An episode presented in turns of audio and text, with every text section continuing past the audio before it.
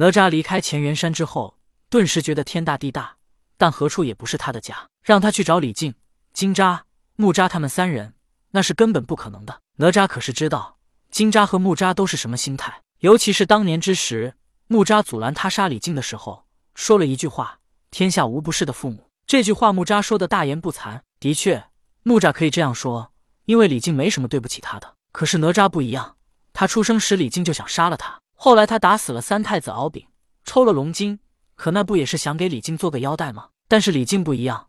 马上就要把他交给东海龙王敖光，后来他又无意射出震天剑，李靖一样对他不管不顾，要把他交给石矶。当然，这些哪吒都可以说他错了，李靖是不得已为之。但是当哪吒建庙获得百姓们的香火要复活时，却是李靖这个做父亲的亲手打碎了他的金身，还火烧了哪吒庙，这算是一个父亲的所为吗？金吒木吒没有被李靖如此对待，所以他们都是站着说话不腰疼。刀割到谁的身上？谁才知道疼？金吒木吒不能理解哪吒的疼。如果不是当初有命令，哪吒是绝对不可能去找他们三人一起下山除妖的。天大地大，无处可去。哪吒暗思一番，以我的名气帮助老师也不急在一时，不如先去花果山找那死猴子再切磋一番。想到此处，哪吒脚踏风火轮，便向着花果山而去。花果山，黑蛟与胡喜妹已经成亲，同天给他们主持婚礼之后，便询问他们接下来的打算。胡喜妹说道。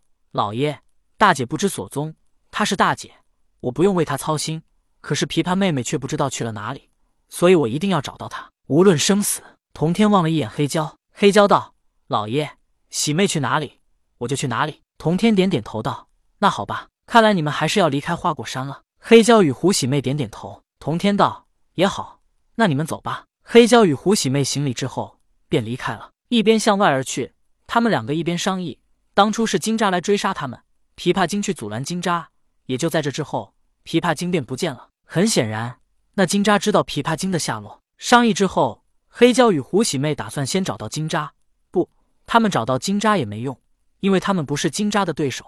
他们必须先找到大哥大力牛再说。黑蛟与胡喜妹离开之后，童天对六耳猕猴道：“猴子，你也可以离开了，记得我交给你的任务。”正当六耳猕猴准备离开之时，哪吒脚踏风火轮从远处而来，看到正欲离岛的六耳猕猴，哪吒拦住他，疑惑的问道：“你这是要干什么去？”六耳猕猴道：“老爷交给我的任务，需要我去完成。”说罢，六耳猕猴疑惑的问道：“你怎么又回来了？难道在这里还没待够？真不打算走了？”哪吒不免苦笑道：“拉倒吧，我现在还不如你呢。花果山是你家，我连家都没有了。对于李靖一家，哪吒仿佛感觉自己就是一个局外人，没有一点归属感。”乾元山金光洞才是他的家，可如今他连这个家都没有了。六耳猕猴道：“这是发生什么事了？我咋感觉你现在的状态，怎么说呢？就像我当初一样。”六耳猕猴做白面猿猴的时候，虽然他在西岐是个宠物，但他也把西岐把伯邑考身边当做家。可是当他死后，伯邑考也被封神，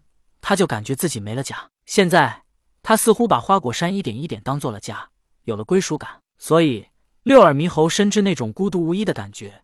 仿佛浮萍一般随波逐流，内心无定。看到哪吒来到花果山，童天心中突然感觉到不妙。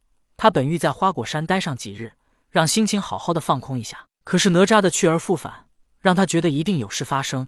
但是他不想牵涉到这些因果之中，所以童天急忙要躲开。他急急的向着水帘洞而去。可是越怕什么就来什么，六耳猕猴反倒带着哪吒以极快的速度飞了过来，并在他的身后高喊道：“老爷，老爷！”哪吒又回来了，童天没回头，直接道：“好，我知道了，你们两个玩耍去吧，不要来打扰我。”可是童天越是如此走，六耳猕猴反倒越觉得奇怪。他仿佛自言自语，又仿佛对哪吒道：“老爷，这是怎么了？好像躲着我们俩一样。不行，我们得去看看。”童天走得越快，六耳猕猴和哪吒追的速度也越快。很快，他们二人就把童天堵在了水帘洞门口。童天无处可去，不耐烦地说道：“你们两个干什么？”不知道没有我的命令，不得擅入水帘洞吗？六耳猕猴道：“老爷，我们没进入水帘洞啊。”确实，六耳猕猴没进入水帘洞，他们就在水帘洞门口。童天道：“好，没事了，你们走吧。”六耳猕猴道：“无所谓。”他拉着哪吒欲走，可是哪吒似乎想到了什么一般，站在原地没动，而是带着一些不甘问道：“教主，您说立教就那么好吗？为了立教，真的能放下一切吗？”